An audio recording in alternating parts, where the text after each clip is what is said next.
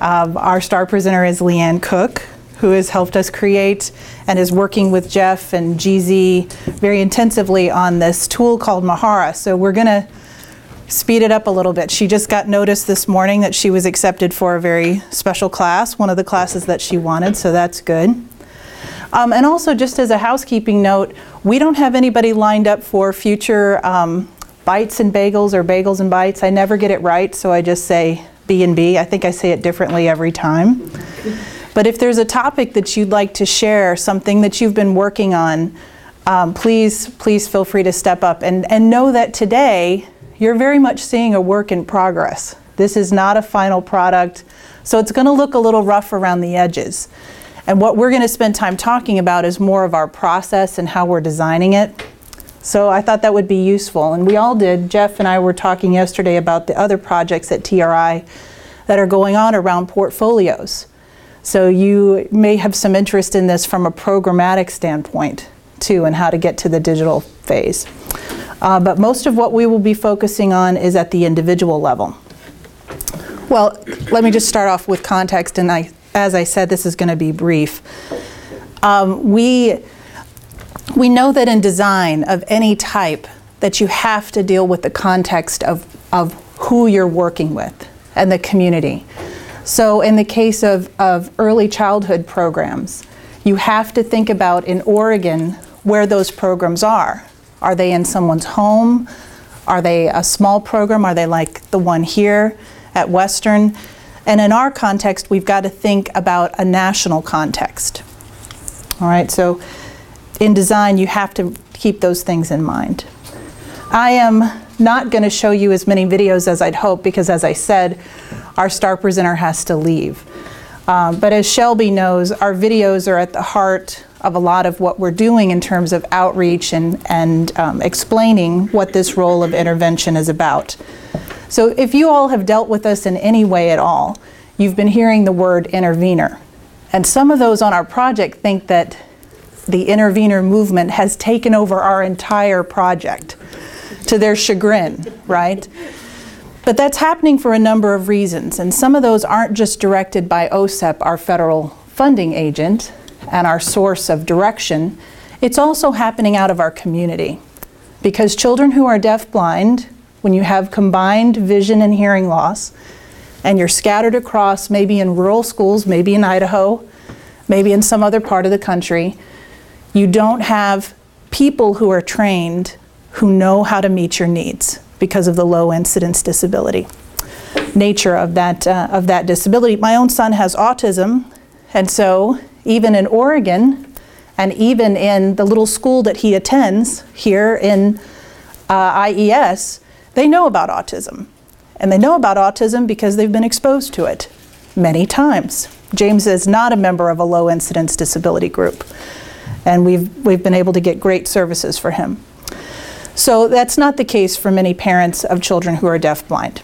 These are the three main domains of an intervener's role. And the reason we talk about that is because this is what has to be represented in the portfolio. Can the person, this individual who's supporting this little boy, and again, we're going to share this video, this uh, slide program, so that you can go back and look at the videos later. Um, but I, again, I don't want to take up too much time.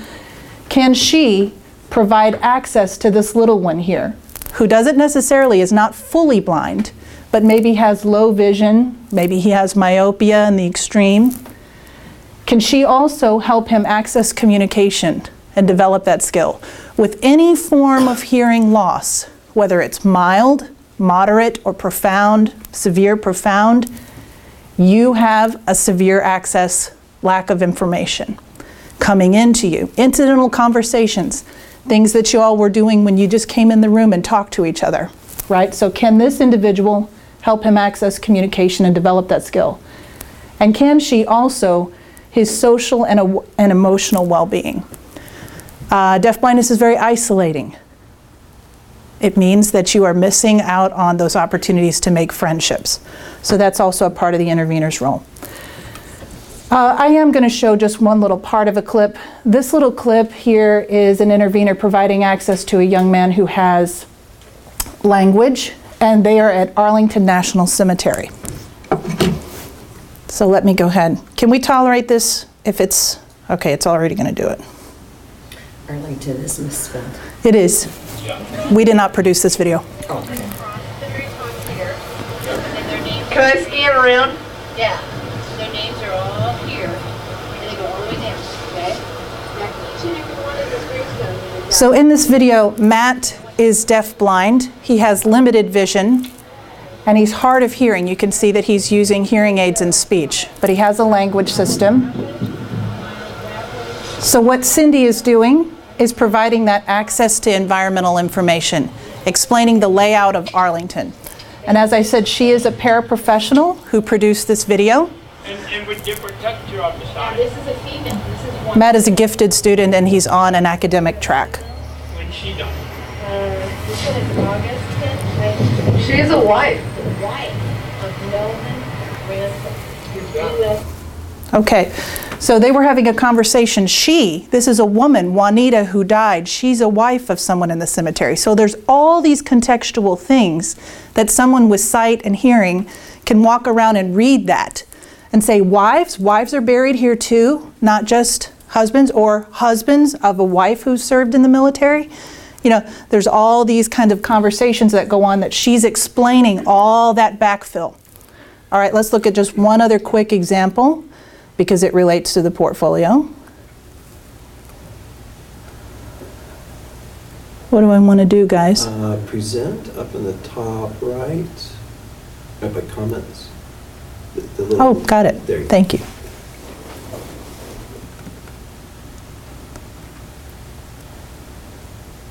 Can I put your glasses on?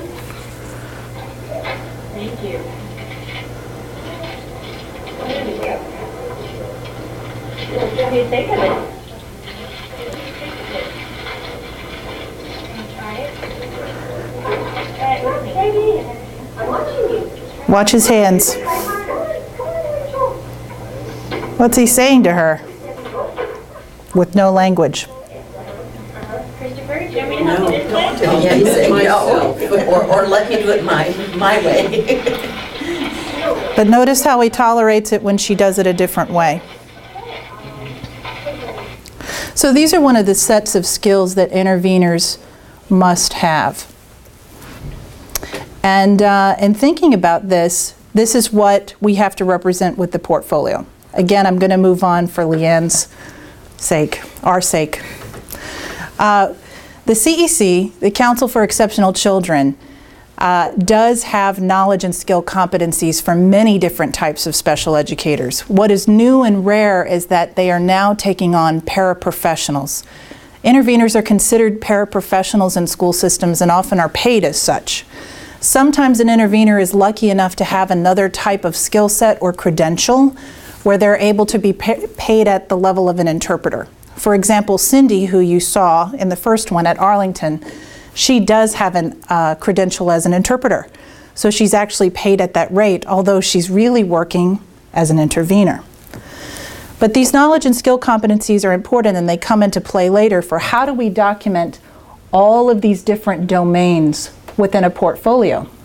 We've got some things to consider here. What we've been doing is working with Moodle, and Jeff and I are going to come back to this part of it later, but it began with a, um, a study that was led really by our partner Peggy Malloy in looking at the landscape, the current needs of where intervener services are across the nation. What are those needs and what are those gaps? As we said, it's episodic. Interveners exist in some places and not in others. Many schools, if we went down the street, maybe we went to uh, Monmouth Elementary School and we said, What is an intervener? We might have one or two people that could guess at what that was, but most likely they wouldn't know what that was. If you ask them, What's an interpreter? Another parallel, they're going to know what that is because it's been more accepted and standardized. So one of out of our recommendations, people said what we need are more high quality resources. There's a real disparity in the ways that interveners are trained and prepared. So this is what I've been working on really heavily with many, many members of our team. When Jeff first downloaded Moodle, it's an open source system. Uh, If any of you have worked in Moodle, Bonnie teaches in Moodle, you know that Moodle's a bit clunky. Moodle's a bit linear. It's designed for function. So we had that wonderful presentation on Delight, which was a fabulous presentation that the team did about how you design and you, you think about the experience, the real user experience and beauty. That's kind of not where we're coming from in Moodle. When we downloaded this shell, it was absolutely completely white and bare. And we've dressed it up a little bit, but there are limitations in what we can do. Carol just did a really nice review of our materials, and she was asking us many questions like, why does this video have to go here? Well, some of it is the constraints of Moodle. You can only put one video on a face page before it forces you to go into subpages. So it's, it's not, as, um, not as sexy as some of the tools that we would like to use. We chose it for its accessibility, its adaptability, its scalability, and its use. Because it's free, it's more democratic. So that means that even systems in Alaska or perhaps the Pacific Rim could have the resources to use Moodle more easily. We wouldn't have to go in and redesign things. We also de- decided to use it because it's more accessible. Because so many brains have been invested in designing and developing Moodle, there's a whole international community that uses Moodle. There's lots of conversations about Moodle. There's new plugins being designed about Moodle. So though it's very plain Jane, it's got some other things to it in, in terms of an ecosystem. And perhaps the most uh, compelling thing for me, and you've heard me talk about this at other Bites and Bagels, is the accessibility piece for people who use screen reader software. So for people who are blind, learning management systems, Moodle is one of the more accessible. And there have been people who focused on accessibility in Moodle, so that's been exciting. Again, rushing a bit, You'll notice that this is uh, Eric's wonderful learning graphic that he designed in conversation with me. This has helped our community so much. I'm so proud of it and um, use it in conversations all the time to be talking about where we're going, where we are. It's kind of overwhelming what we've created because there's so many layers to it, right, Shelby?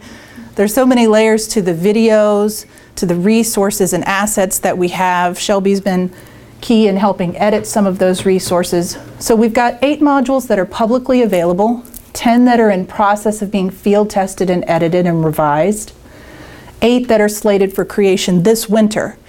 And all of those modules are meant to address that compendium of knowledge and skills within the CEC. So what we wanted was a complete set, something that would address those.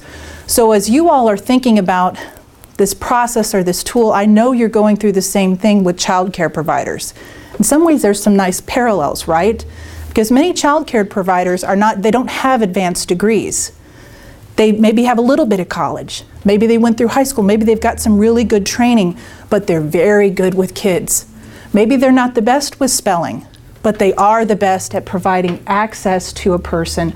They are the best in engaging children in really meaningful ways and using those tools. So there's some parallels here. So our, our real goal now, and I'm going to jump into this, we can come back to some of this later, as I said. Uh, we've been in cycles of creation, cycles of field testing, and module use in the Moodle ecosystem. And again, I can't really go into this now, but if you're curious, uh, many people have asked us, why is NCDB taking on this role of developing a national certificate. We are doing that because we were asked to by the federal government, by our project officer. And it is an outgrowth of some of those recommendations that we found in our data because of the disparity across the nation. It is a reasonable role for a national person, a national entity, an organization, to look across what the states are doing and help bring together those practices into something that everyone can use. And that's kind of what we're doing. Uh, I'm providing a link to a blog post, which is written by Jay and put out to that describes more of our reasons for doing this. And hopefully, we're in, very much in dialogue with our community about this. Jeff and Leanne and I, along with JK, are going to Portland next week to talk with some of our stakeholders. So, as I said, you're seeing a process that's very rough cut.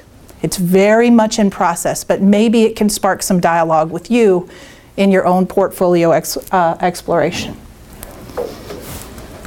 Okay, so now I'm going to turn it over to Leanne. And I, I gave her a pack of lifesavers this morning, which was symbolic.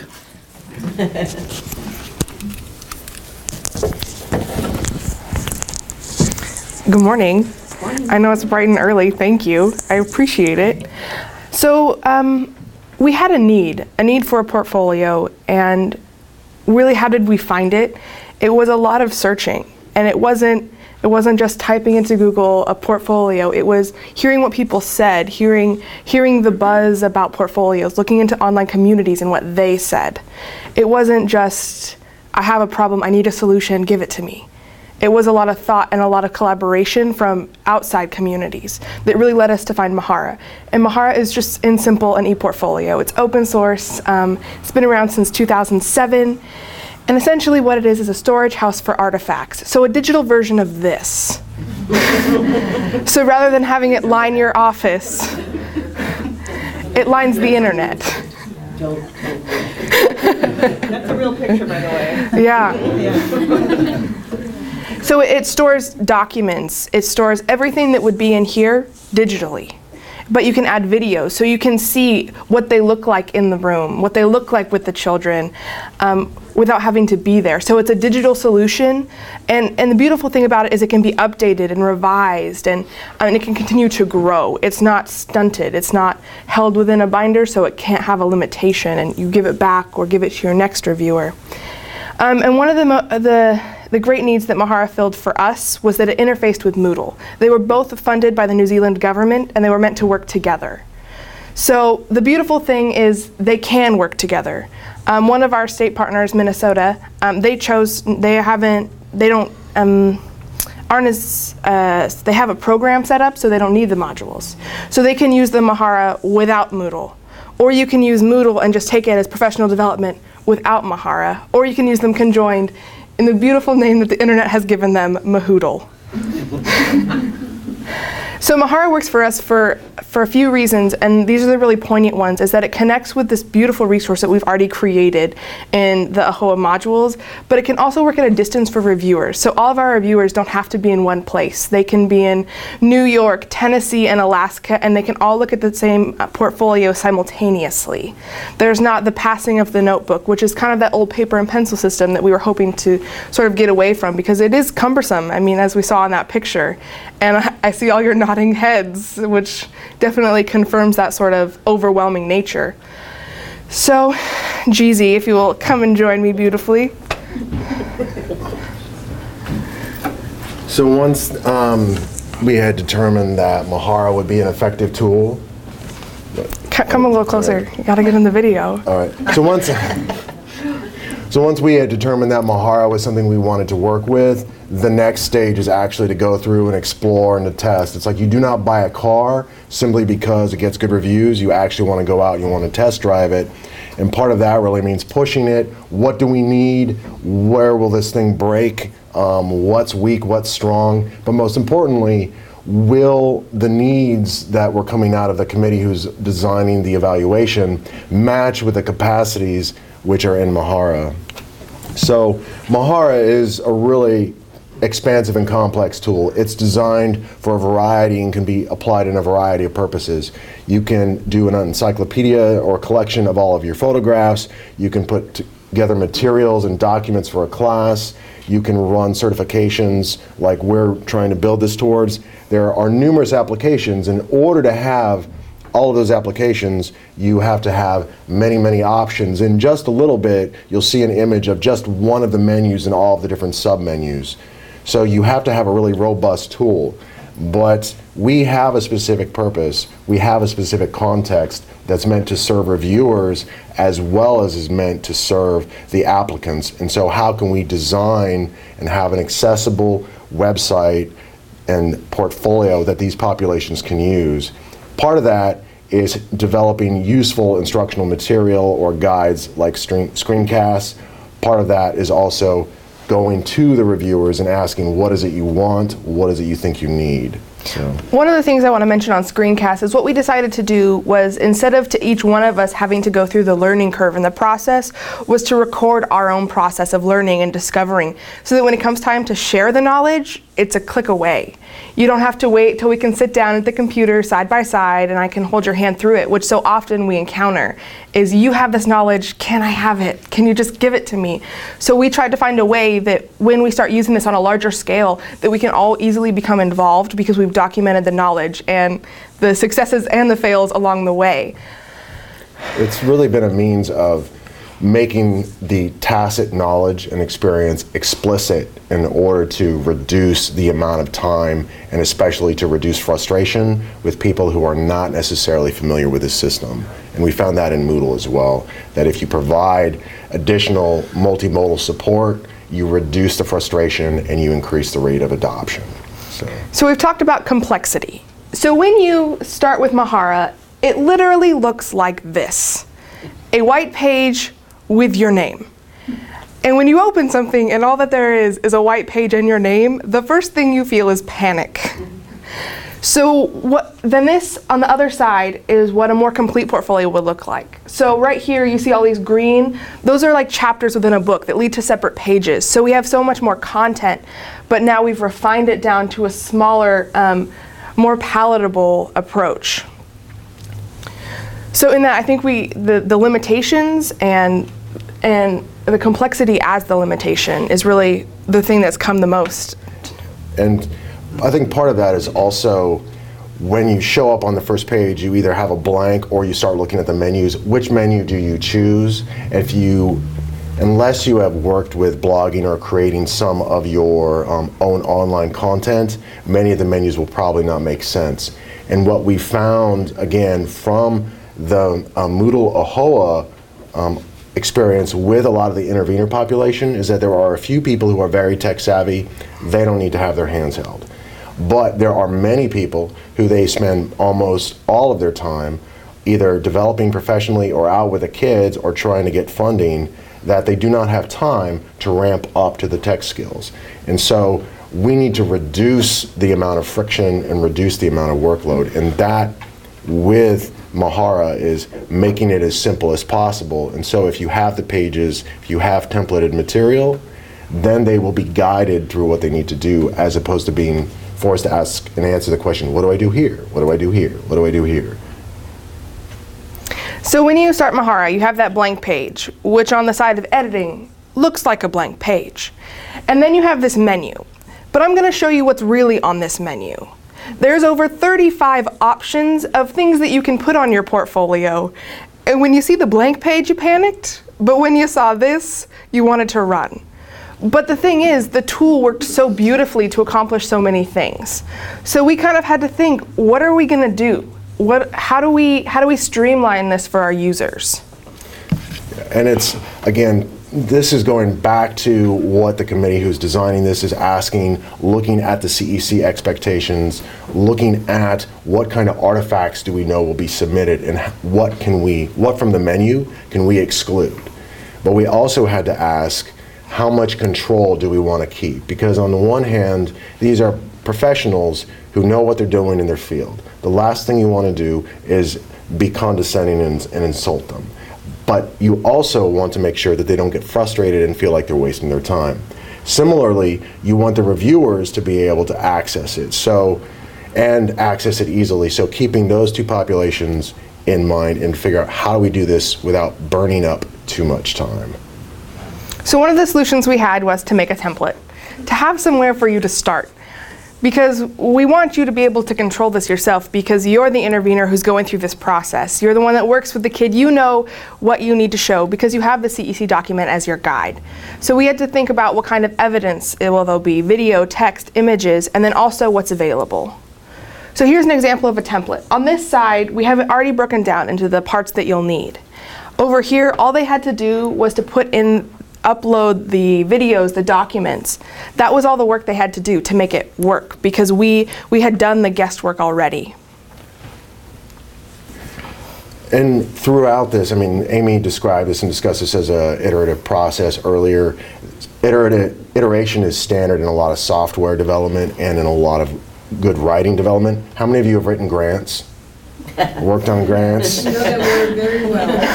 exactly. Or if you've ever done any writing of any significance at all, you edit, write, you write, edit, revise, write, edit, revise, get other eyes on it, give it to potential audience, get feedback. Iteration is has been an important and intentional part of this process. And part of it is asking the committee, well, we need to meet CECs. How do you want that? Uh, not really sure yet.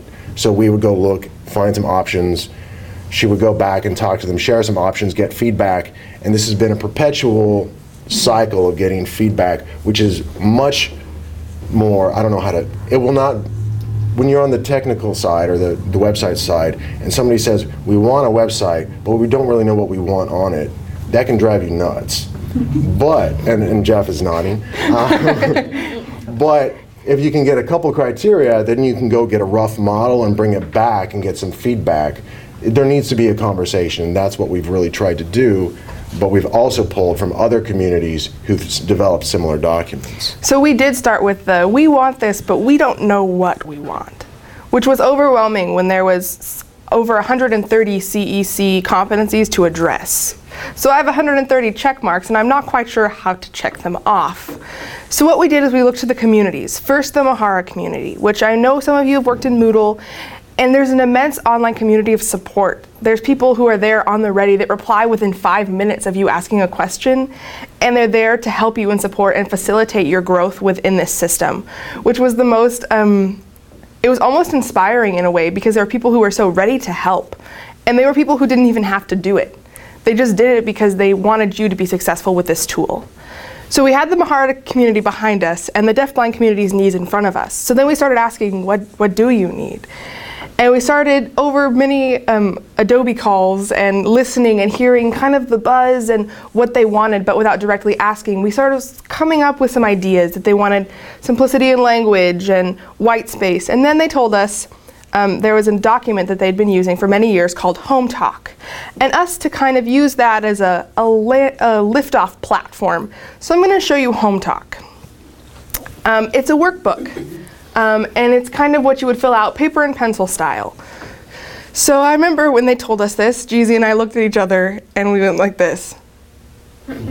because we weren't sure how to make paper and pencil and, and we see the simplicity of this but there's so much if you've seen one that's filled out there's so much intent and so much work put into it that we had to kind of find a way to meld the two the simplicity with the room for um, thought and intention so we also had to think about why they liked this. Why? What did they like? They liked the white space, the icons, the the nice flow, and we had to sort of put that into our portfolio. So we initially started with this is a screenshot of one of our first portfolio pages. It has one long scroll. It's like a scroll of doom. You know those pages that never end. That's what we had.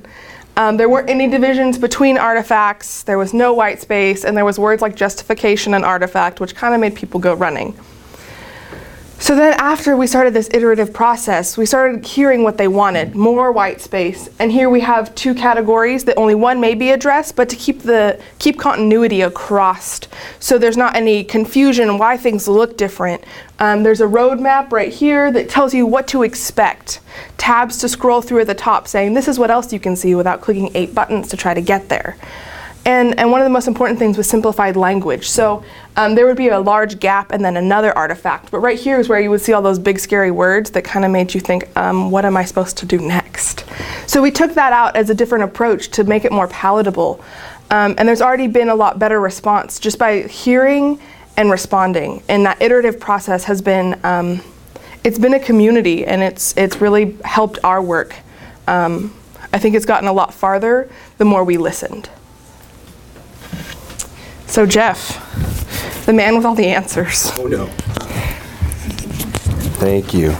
No, I don't have too many answers. In fact, um, when I was approached, when was it, over summer to install Mahara? Yeah. And uh, I thought, oh, great, okay, I'll go find this Mahara thing and I'll download the code and I'll push it up to the server and there you go, have fun, everybody. And it was, you know, I'm, I'm done, right? I installed it. I don't know the code base, I didn't build this thing.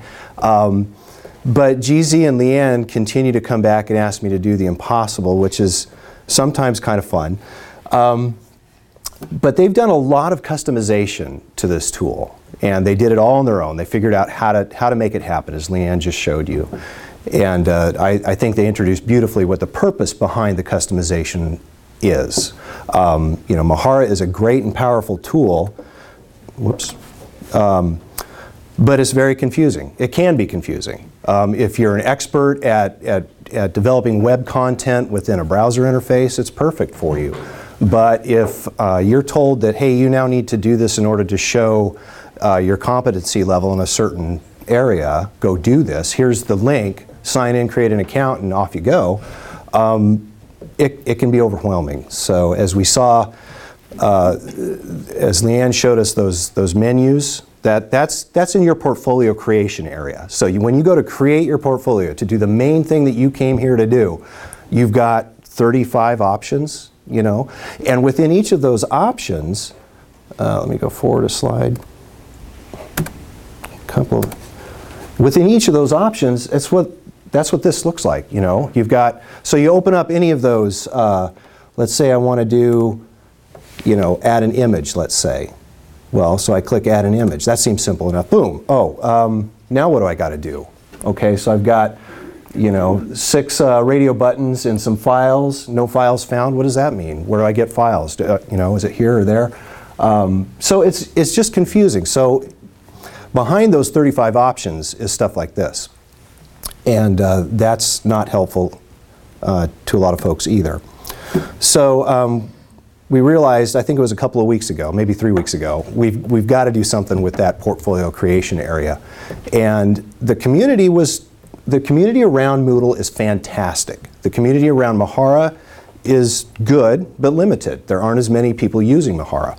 Um, and the community in this respect, there's crickets. There's, there's nothing out there. so we're really kind of, we're, we're kind of innovating here. It's like, how do you take that that menu down and allow creation to sort of be boxed into a very specific set of things with language that you understand um, and, and objectives that you understand coming in there as an intervener. And uh, it's all for you know confident users is higher adoption, and we want people to use this.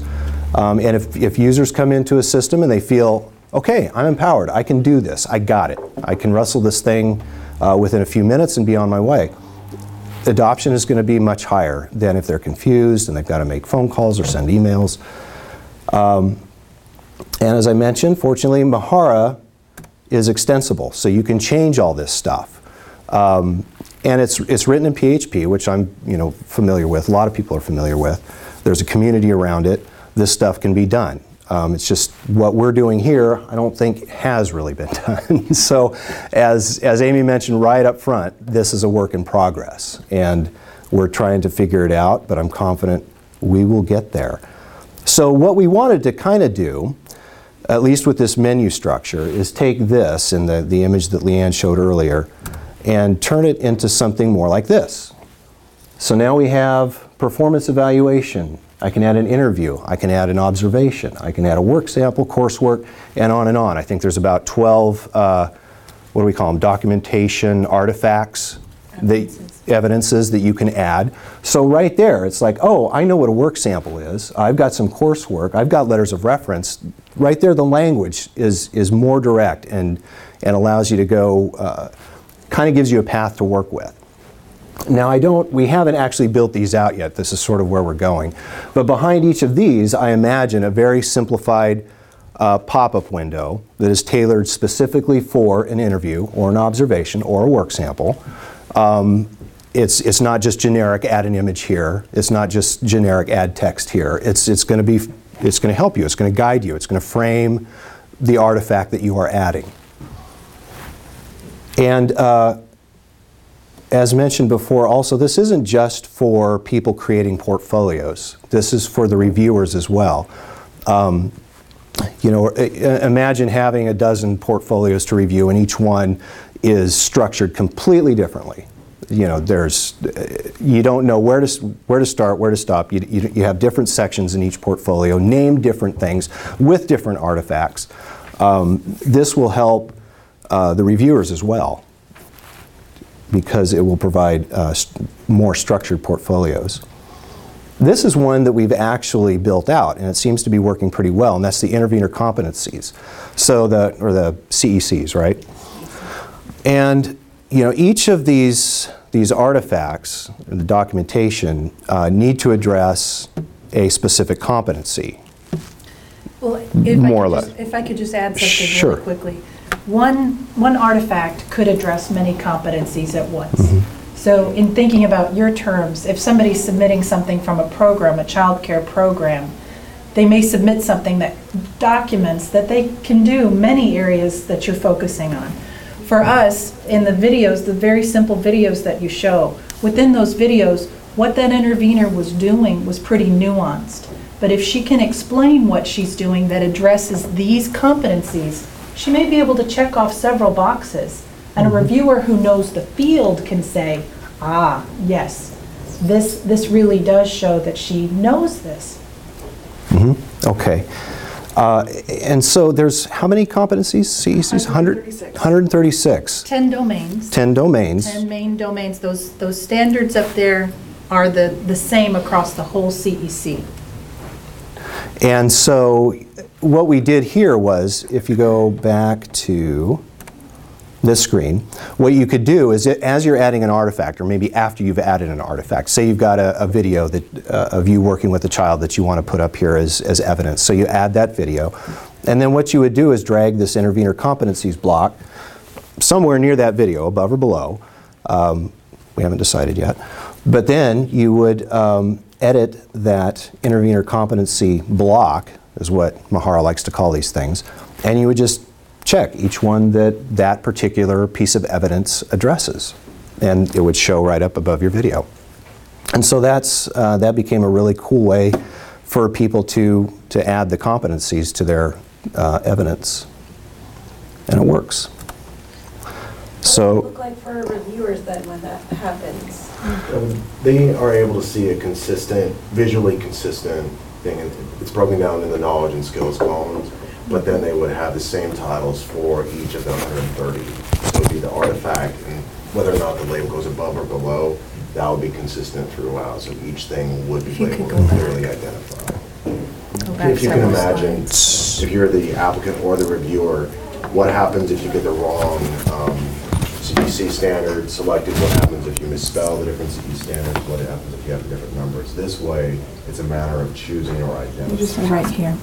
So That's the one I was thinking uh, of. the, one of the objects, or one of the Oh, yeah. goals of this is to provide a consistent visual design, visual look to the portfolios so that rather than it changing radically from individual to individual, the reviewers can look through and skim and see and understand how it's structured once the final decision has been made. On this screen right here, you can see, and at the top it says intervener competencies. In this particular view, one of the many that we created to kind of have the community be able to see. um, So the community can be able to see what works best, and then they tell us. We've created ve- several different um, page views, and this is one where we have the competencies at the top, and they act as a roadmap. So you as the reviewer will say, I'll see this, that, and the next three things on this page. And then here at the title of the artifact is where we put the competency again, so that you can say, oh, this is this, which I would have expected to see. So that's how we use that in this particular one um, as a roadmap. And it looks, um, so there was that where the check boxes were. When you check that, it will automatically funnel to this page. So that's how they work for that reviewer, so they can see them. But they can be set up very in various different ways. Once everything is, once all of the 136 are in there, how long do you expect that it will take a reviewer to review one of those portfolios? I think it, it depends. Yeah, we're not, um, we're not there yet, Bonnie. Yeah. I know. Um, It, it's possible that you don't have 136. It's possible that you have 100. So it depends on what your requirements are. Are you asking for an 80% or 100% or how many competencies do you have? So that really depends on the specific number of competencies, how many they complete. So we, if we had an answer, we wouldn't even have an answer. I think it's also up to the reviewers to determine. um, Geezy, if you're going to talk, come up here so you can use the, no, go ahead, come on.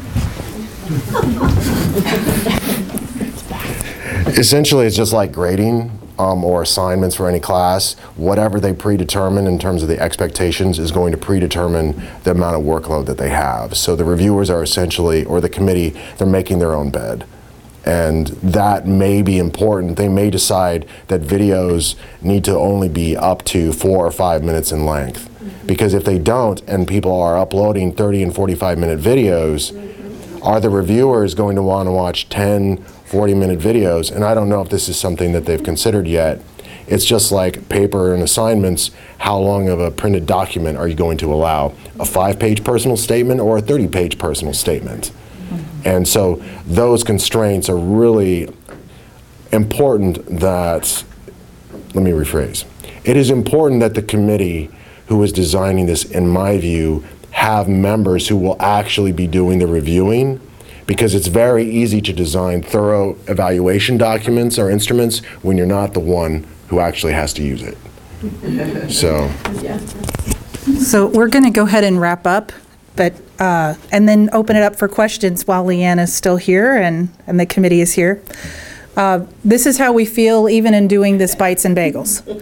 We, we're taking a risk in doing this. In some ways, you know, Rox came to me and she said, oh, did you remember that you're supposed to do a Bites and Bagels? And I said, yeah, sure I did. And then there's so many things going on, just like with you all. There's so many layers to this work. The Bites and Bagels could have also been about Moodle, just Moodle itself. Could have been about the whole Moodle process. But we decided as a team that we were going to take this on because, like I said, we are meeting in Portland next week with stakeholders who are flying in from across the country to sit down and discuss this. You're seeing a very rough cut model. So we feel like this. But what we really need to keep in mind is back to the beginning, right? It's back to the beginning of her. she is an intervener, and she is helping Brianna use her brailler. Brianna is an academic student, so we need to keep her in mind. Just as when you design your portfolios, you need to be thinking about those programs in homes, in local communities, in wherever they are in Oregon. That's what we're thinking about, these interveners that are scattered across the nation.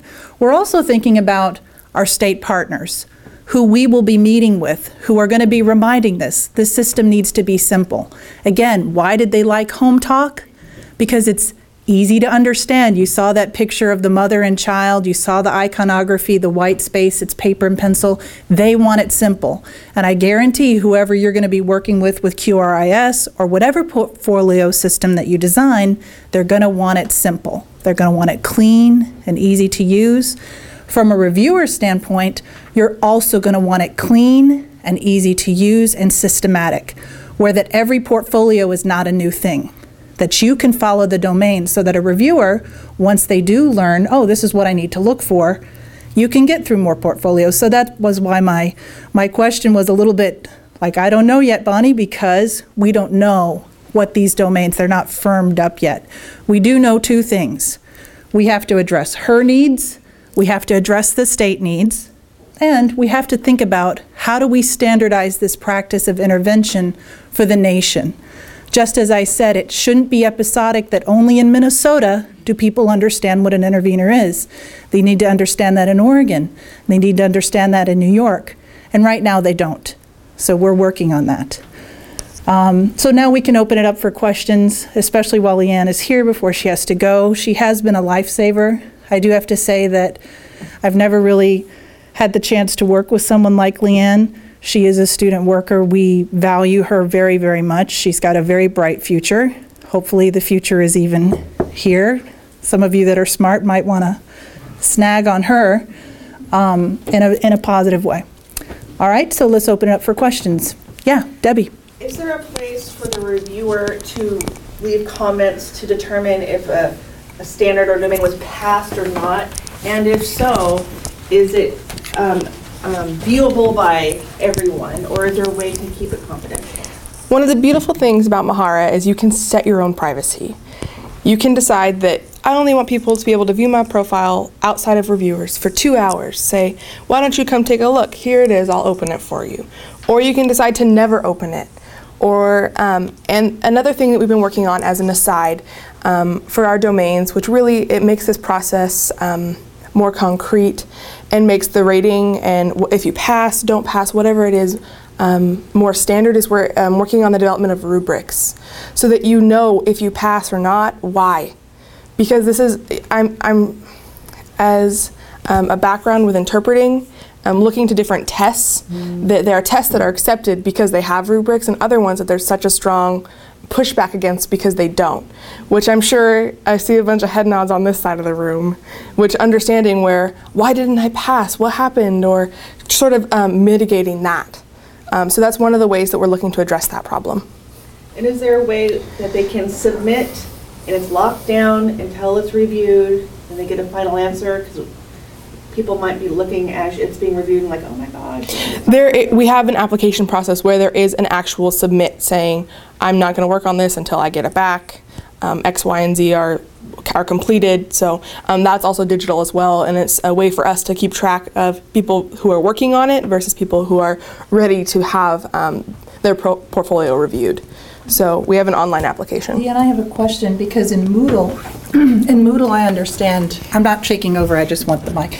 Um, In Moodle, I understand there are different levels of credentials for people that sign in, so you can sign in with re- reviewer credentials, just as Carol did when she did a review. She was kind of going in incognito. She was not going in as a participant to do the module. She was going in as a reviewer. Does Mahara have that same? Mahara does. So that's one of the beautiful things that it can be set where that um, no one can look at anyone else's because of the certain credential they have, or I can see everyone's because I'm a reviewer, or um, so there are different um, credentials that allow different permissions. If I might speak to that.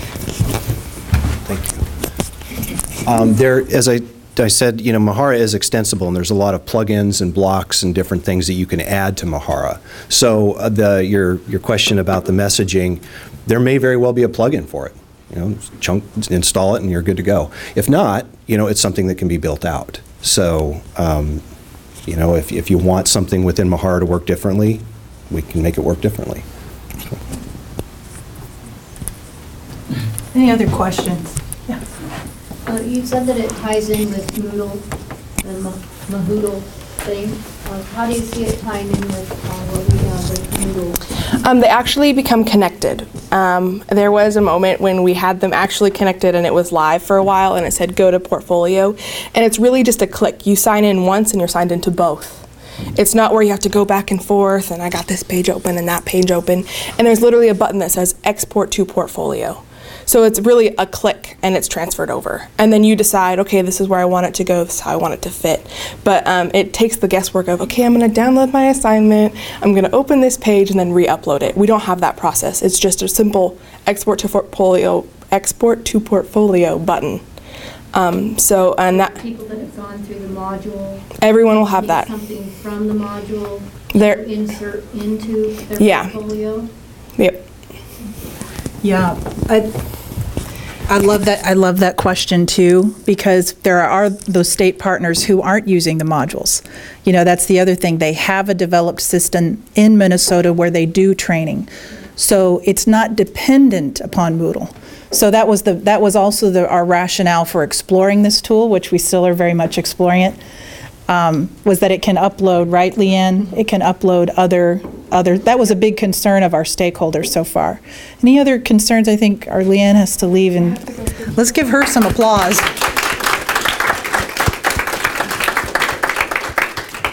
Incredibly hardworking uh, person and very bright. Other questions for our team? That was a good one, Robin. Yeah, Bonnie? Were you aware that in 2007 I was instrumental in helping name this? Uh, oh, really, Bonnie? That's exciting. Yeah. How did that happen? Do you want to tell a story? No, the Morihara Mahara, you know, I didn't Oh. quite want to. Sorry. I was, I was, I was hooked. I was right there. I was like, Bonnie did that? You, you had me. You had me. You totally had me. I am so gullible, though. Really? Well, I was like, well, Bonnie teaches in Moodle. Maybe. You know, the community's so open. Surprise me. We should have a picture of Bonnie right here in our portfolio. Mahara, that's cute. Yeah, it's an, it's, it's, what's really interesting to me is what's going on internationally with this. What's so exciting, I think, too, is, as Jeff says, is we are pushing the envelope. Nobody is using this for certification at this time, um, which kind of is that jumping off point of fear. you know, oh, do we really know what we're doing? But it also um, is something that we've got to do. Imagine the nightmare of, of not just dealing with Oregon, but dealing with all the different state systems, you know, and them all finding a system that's going to be standardized. So I'm a little bit more of, we've got to get this in control, and our template's got to be really, really tight, or we're going to have portfolios that look like everything, and that's going to be a nightmare for review. Um, so we're, we're getting there in conversations with the community. Um, does anybody else want to share what they're doing with their portfolio? Because I know this is something as that was a live picture that Leanne snapped in the hallway of someone or someone's office of all those binders. That's real time. This could even work for our um, our promotion process here. If we were to think of more standardization and more rubrics, actually for how something is evaluated. I mean, there's a there's a, a reason to have this for many reasons, so that there's transparency between this woman who is out there working so hard and submitting her work. There's transparency for her. She knows what she's got to do to meet this standard, and she knows if she didn't meet it, why. And that's the same process for somebody who's in another state. That's fair, right? But it also keeps the reviewer safe. And GZ's been an instructor, and you know this that when a student submits something and says, "Why didn't I, why didn't I get an A? I got a B plus." You know, and there there are students that do this, right? Probably I was one of them. Why didn't I get this? Um, that you have a reason for saying why, and that reason has been transparent from the beginning, and it's been clearly communicated. Bonnie. Yeah, I wanted to say that uh, if we had had something workable like this two years ago, um, it- it- we we have a a teacher licensure system that used to be based on work sample. Now Oregon is going toward EdTPA. EdTPA is not a good system. Um, uh, But had we had something like this, uh, it would have strengthened and made more uh, uniform, the whole um, review process for, for work sample portfolios. It would have made Oregon the absolute leader, I think, in the nation, probably.